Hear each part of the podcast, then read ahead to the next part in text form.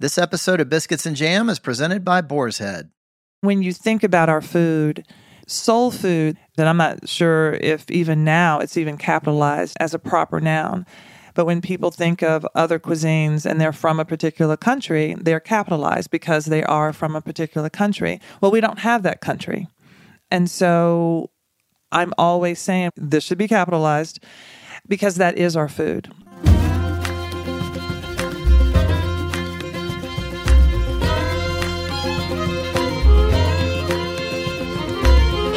Welcome to Biscuits and Jam from Southern Living. I'm Sid Evans, editor in chief of Southern Living magazine.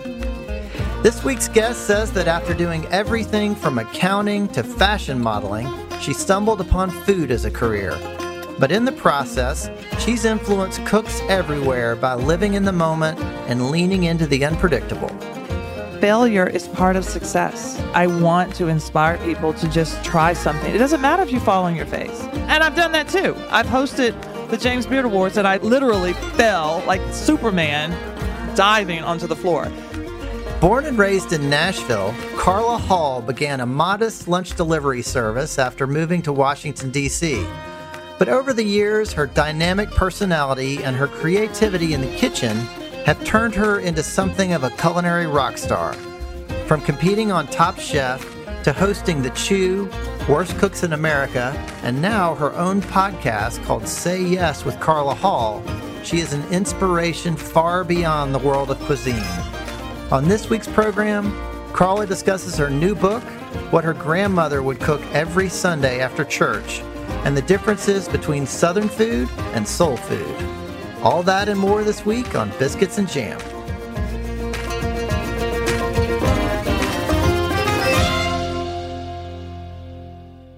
Well, Carla Hall, welcome to Biscuits and Jam.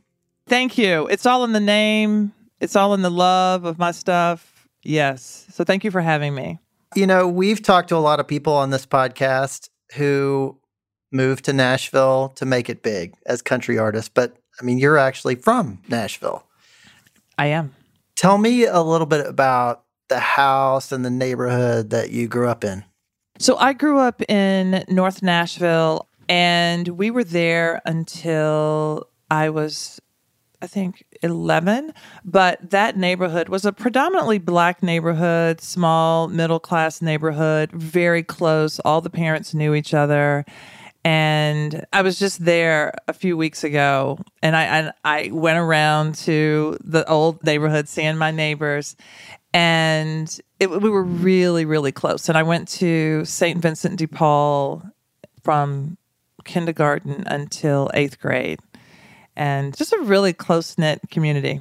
Do you still have family there? Mm-hmm, mm-hmm. My mother's still there. My mother lives in Bellevue, and I go home about twice a year.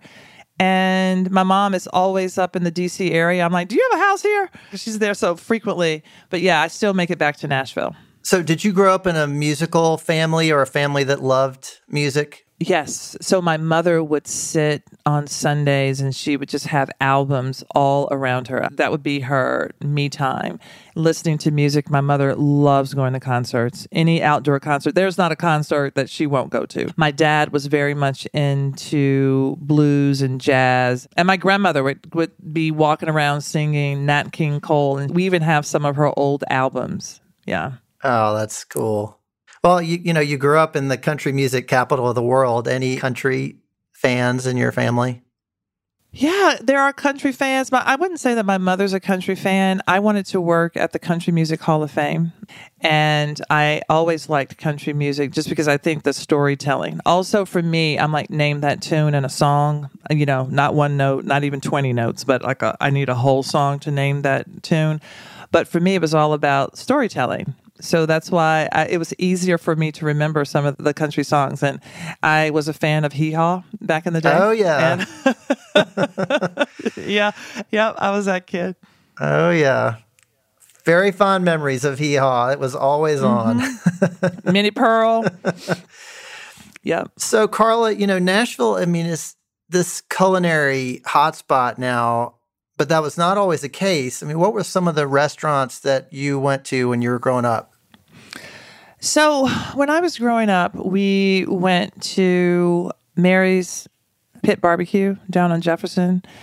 The school that I talked about, I went to, St. Vincent, was very close to Meharry. And there was a place, I remember they had these fried chicken legs. Well, we, we like dark meat, so I'm, I'm sure they had white meat, but we, as a kid, I was getting the chicken leg. And they had also these fried pineapples. We, we frequented that place on our way to the hospital when my grandmother would sort of be watching us after school. Ed's Fish. I remember going to Ed's Fish and Pizza. We also went to Swett's. I don't, I don't remember when Swett's came about. It had to have been I had to have been in high school or something. But oh, you wrote about Swett's the, in your cookbook. Mm-hmm. Mm-hmm. So Swett's was one of the places. Actually, when I go home, I, I I still go there because it's kind of a tradition. And we went to Morrison's Cafe my father worked at Belle Meade Cafeteria, so we would go there. And what was so fancy, you know, even though it was a cafeteria, you would go down the line and pick out your dishes when you got to the end and we never had to pay. I mean, even though I was young, I was still very conscious of this that it was being taken care of because we were our dad's kids. And then the waiters would take our trays into the table and it just felt so fancy, you know? So those are the places that we went, but I don't remember us actually eating out a lot. My mother cooked. I mean, back in the day, I remember the fancy, fancy place was the Sailmaker, which was behind where the Belle Meade Theater was. It, it was over there. So, yeah, those are some of the places that we visited back in the day. So, when did uh, hot chicken first come into your life? Well, you know, I asked my mom about hot chicken. She was saying that she had been eating hot chicken when Prince's was over on Charlotte. So she and my dad were eating it long before we were.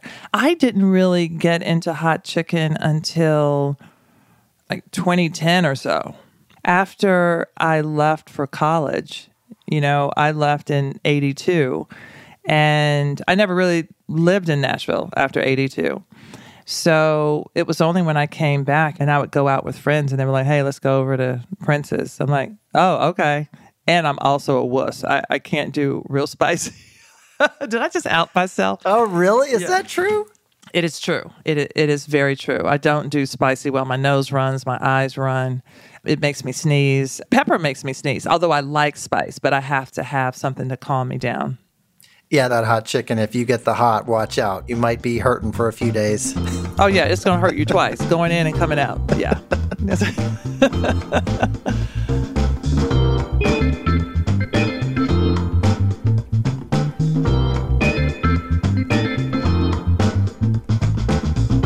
so Carla, your last cookbook was called Carla Hall's Soul Food. It's a wonderful cookbook. Thank you. And you talk about how your granny would host a Sunday supper every week after church. Mm-hmm. Can you describe what those days were like? I mean, what was on the menu? Where did it happen? Who was there? So, my grandmother lived in Lebanon, Tennessee, which is about 30 miles outside of Nashville. And we would go to Granny's right after church. And and so imagine, you know, we were going to church at 11 we'd get up by one and then we're heading to Granny's house. And so, you know, I was starving by one o'clock. You know, you were starving. You you left home at ten and you get to church and sometimes you'd go to Sunday school.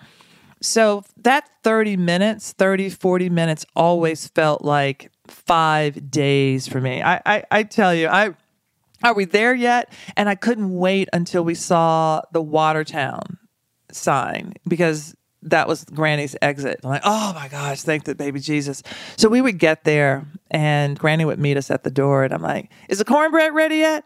She's like, no, I was waiting for y'all to get here. And every single Sunday, every Sunday, I would say to my mom, can we call Granny? Can we just pull off and tell Granny that we are 10 minutes away and that she can start the cornbread so that when we get there, we can actually eat? Because it would be 20 minutes once we got there for Granny to do the cornbread.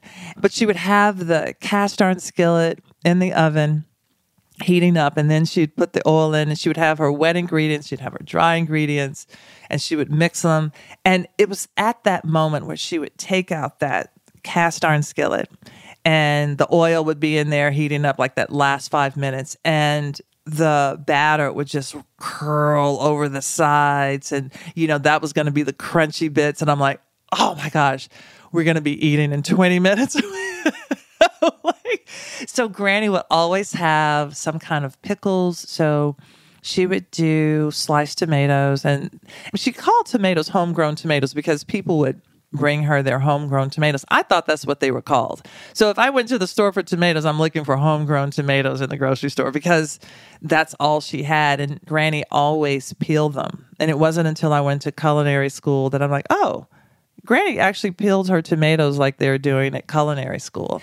And then we would have macaroni and cheese, creamed corn, smothered pork chops, or chicken, like baked chicken. And and just to give you an idea, like any kind of meat that Granny would have, she started making in the morning. So after she had her rolled oats, she was making the the protein like a good amount of the dinner early. So like those smothered pork chops would be simmering on the stove and they were so fork tender and so oh my gosh so delicious. And and just rich and then we would have potatoes. She would always make some kind of a pie or a pound cake which i loved. We would only have rolls when it was a special occasion. Mm. Oh, oh my God! I have to say, and a country ham because when my, my grandmother my grandmother had a lot of property, so sometimes people would barter for their rent, and we would get like a beautiful, delicious, big old ham. You know, so yeah. Oh man.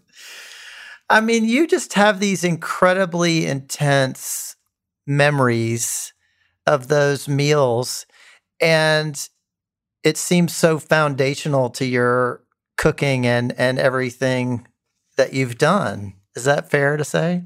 It is. You know what? I was thinking about this the other day. I went to culinary school at 30. I started cooking at 24. My grandmother, by the time I started cooking, she wasn't cooking as much anymore.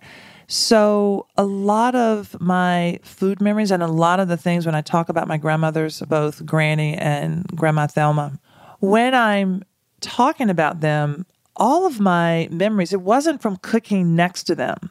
So I have these memories that were almost preserved. Like these memories were laying dormant until it was time for me to use them. And so when I'm making something, I go back into this file of facts, like, right? This file of the memories of having that dish. And that's what I call on even when I'm looking to make something, like taste wise, visually, that's what I go back to. But you've had a pretty interesting relationship with soul food because you kind of left it for a while, mm-hmm. right? I mean, you went to Europe and then you went to culinary school, and you've talked about how you just kind of wanted to distance yourself from it and then you seem to have come back to it in a big way. Yes i've come back with a vengeance. You know it's i think uh not that that's bad when you talk about food. Um i think though that we oftentimes I, I, whatever discipline you're in you take things for granted. And i took my cultural memories for granted and it wasn't until um, well there there it was a there were a couple steps that were involved. One when i did top chef and when i was stressed i was doing comfort food. That's not the food that i was making for the most part when i was catering. But then when i finished top chef people were connecting me with comfort food. And i was like huh interesting. Then i was approached about doing something with the african american museum and I was talking to Dr. Jessica B. Harris, who, yeah, high on the hog. Uh, yeah, I want to talk about that in a second. Yeah, amazing. And I realized that there was so much that I had kicked to the curb, and I didn't want to be pigeonholed. I mean, I think a lot of black chefs think that way. They didn't want to be pigeonholed. We are, you know, we're we're different whether you're from the west or the north the south you know the creole coast and so we were kind of protecting our creativity in a way i didn't want to do what people expected me to do i i'm a taurus i am I'm a rebel. If you talk to Gretchen Rubin, I'm a rebel and I'm a Taurus. So I'm doubling down with stubbornness. And so I didn't want to I didn't I really didn't want to do the things that that I thought would be expected of me and I also didn't want to be pigeonholed and so I was doing everything but that. And once I learned through this work that Jessica was doing and I realized how much I should be proud of this food and how much really when I looked at it was so much a part of who I am when I was on Top Chef and stressed uh, this was the food that I was making when I was modeling and I was in Europe and Sunday suppers, that sort of came back to me every turn when I look at how I found comfort. It was through food and it was through soul food. But I also wanted to not be pigeonholed. I didn't want to pigeonhole soul food. And, you know, that's why my book is called Soul Food Every Day in Celebration. Because when I think about what my grandmother was making, I mean, we didn't eat that food every day. That was on Sundays. But when we were there during the week, it would be, you know, um, a poached chicken. It would be really light foods and not a lot of fat. And my grandmother was also working at a hospital. So she was looking at food in a very, what I found, what I thought was a very different way than what was really fatty and celebration food. We'll be right back with Carla Hall after the break.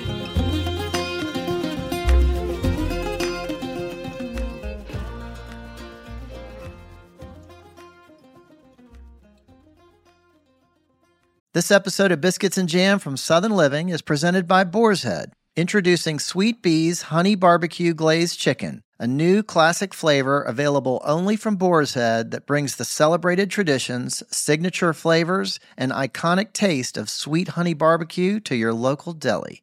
Inspired by famous barbecue joints and the aficionados who know the reward is worth the wait, comes an authentic experience that can only be from Boar's Head. Made with premium ingredients, this slow roasted chicken is delightfully sweet with notes of honey and perfectly balanced with savory hints of hickory smoke. Honey drizzled and barbecue sizzled. Ask for freshly sliced Sweet Bee's honey barbecue chicken during your next visit to the deli counter. Boar's Head. Compromise elsewhere.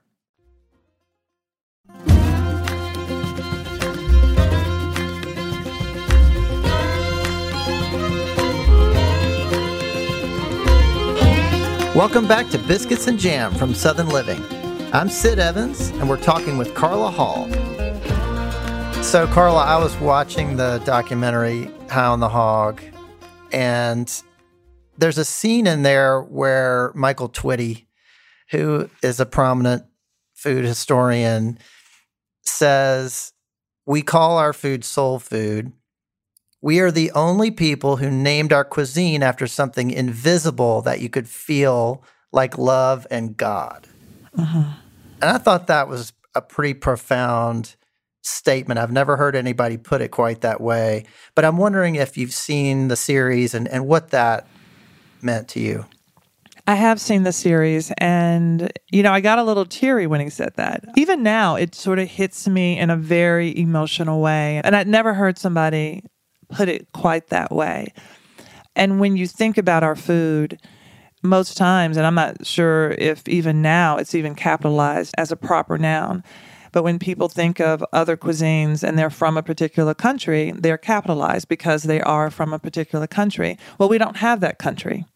And so I'm always saying whenever I do an article or, you know, I, I read through, I'm like, this should be capitalized because that is our food. But I do think that when you think about people of African descent, one of our things, and, and when you hear Michael Twitty talk and Jessica Harris and so many other people, we have a relationship with people and each other that is about us, our relationship with individuals, and we're very social.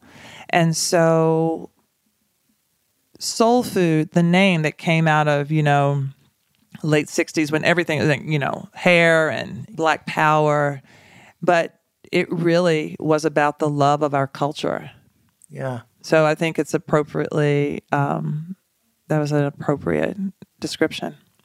Well, you've talked about the difference between Southern food and soul food being like the difference between a hymn and a spiritual. Mm-hmm. Which now, what do you think a, about that? I thought it was just wonderful. I, and I think to put it in the musical context makes all the sense in the world because it's a hard Mm-hmm. thing to explain otherwise. Right, right. I'm very visual and I love metaphors. And and so when I'm talking to people, even when I'm judging on a cooking show, I generally give a metaphor of what I'm tasting in my mouth so I can put somebody in that space. When I used to go to a Catholic church, they sing the the music the way that it is in the, in the hymn. And then I remember the first time that I went to a church where they had praise dancers, and I was like, oh my gosh, I, I, I felt it in my heart. You know, I'm like, this is the same song. They just put a little something, something on it, which is amazing. And I think that's what soul food is. And that's what people of African descent do with their food. I'm not saying that other people can't do it, but I, I love that it is an expression just like dance, just like music, that I think that is oftentimes imitated, but the credit isn't given to our community.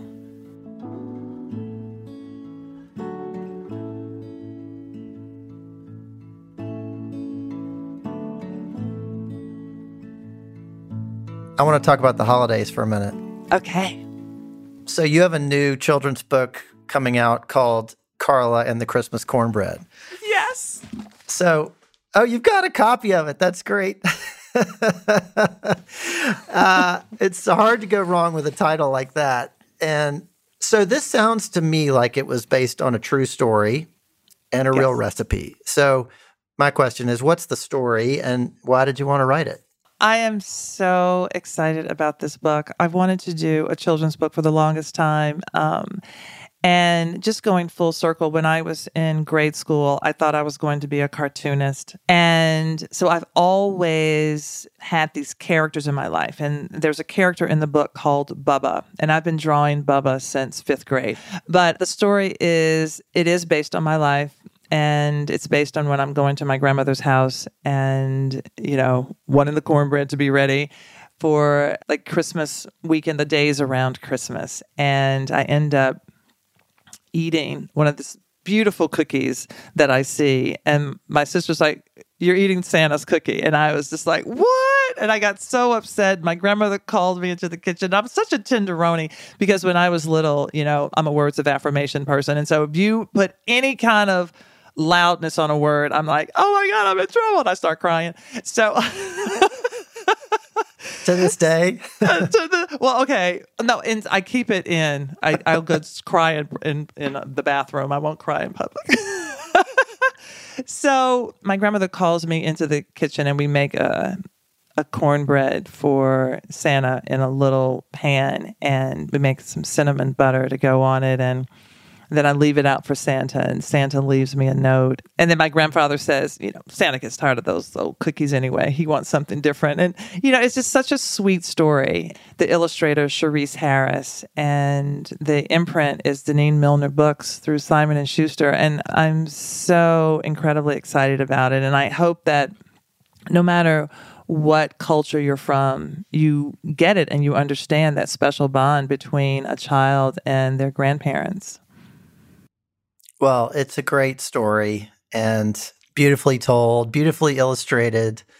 You know, there's a moment in the book where you talk about a Santa Claus ornament mm-hmm. that was hanging on the tree. Can you tell me about that? Yes. So I talk about my favorite ornament, and the Santa is black. And I remember growing up, and my mother would look for Black Santa. If Santa is a made up character, why can't he be in my image? Why can't he be in whose ever image? You know, whatever child, whatever culture that child is from. And so this Black Santa is celebrated. And then in the back of the book, you will see as Santa waves goodbye, it's Black Santa. Do you still have that ornament somewhere? I do. I do. I do. I do. I have I have a black Santa. I have a couple of black Santa ornaments. Yes. Yeah. That's great. Mm-hmm. So, Carla, you've had this incredible journey in terms of your career. I mean, you went to business school at Howard University, you were a runway model in France and all over Europe for a while. I mean, when did you have this realization that food was going to be your path? Once I walked away from accounting, my intention was to figure out what the next step was. And I was open to whatever that was. And and I did I I had no idea. And food I just sort of stumbled upon it. When I came back from Europe I was figuring out my next steps. I started a lunch delivery service as a fluke just taking sandwiches to a friend at a doctor's office. And because we had had a conversation the day before I get there and she's like oh you know this is Carla's business. I'm like wait what? And so you know I ended up making it up on the spot. And because I love a challenge, I just kept doing it. And I did it every single day for five years. And that's kind of how I ended up in food. But the first three to four years, it was just survival because I needed a job and I just kept doing it and I kept getting better at it. And then I decided that I had the practical experience and I wanted to get the theory and I wanted to go to culinary school.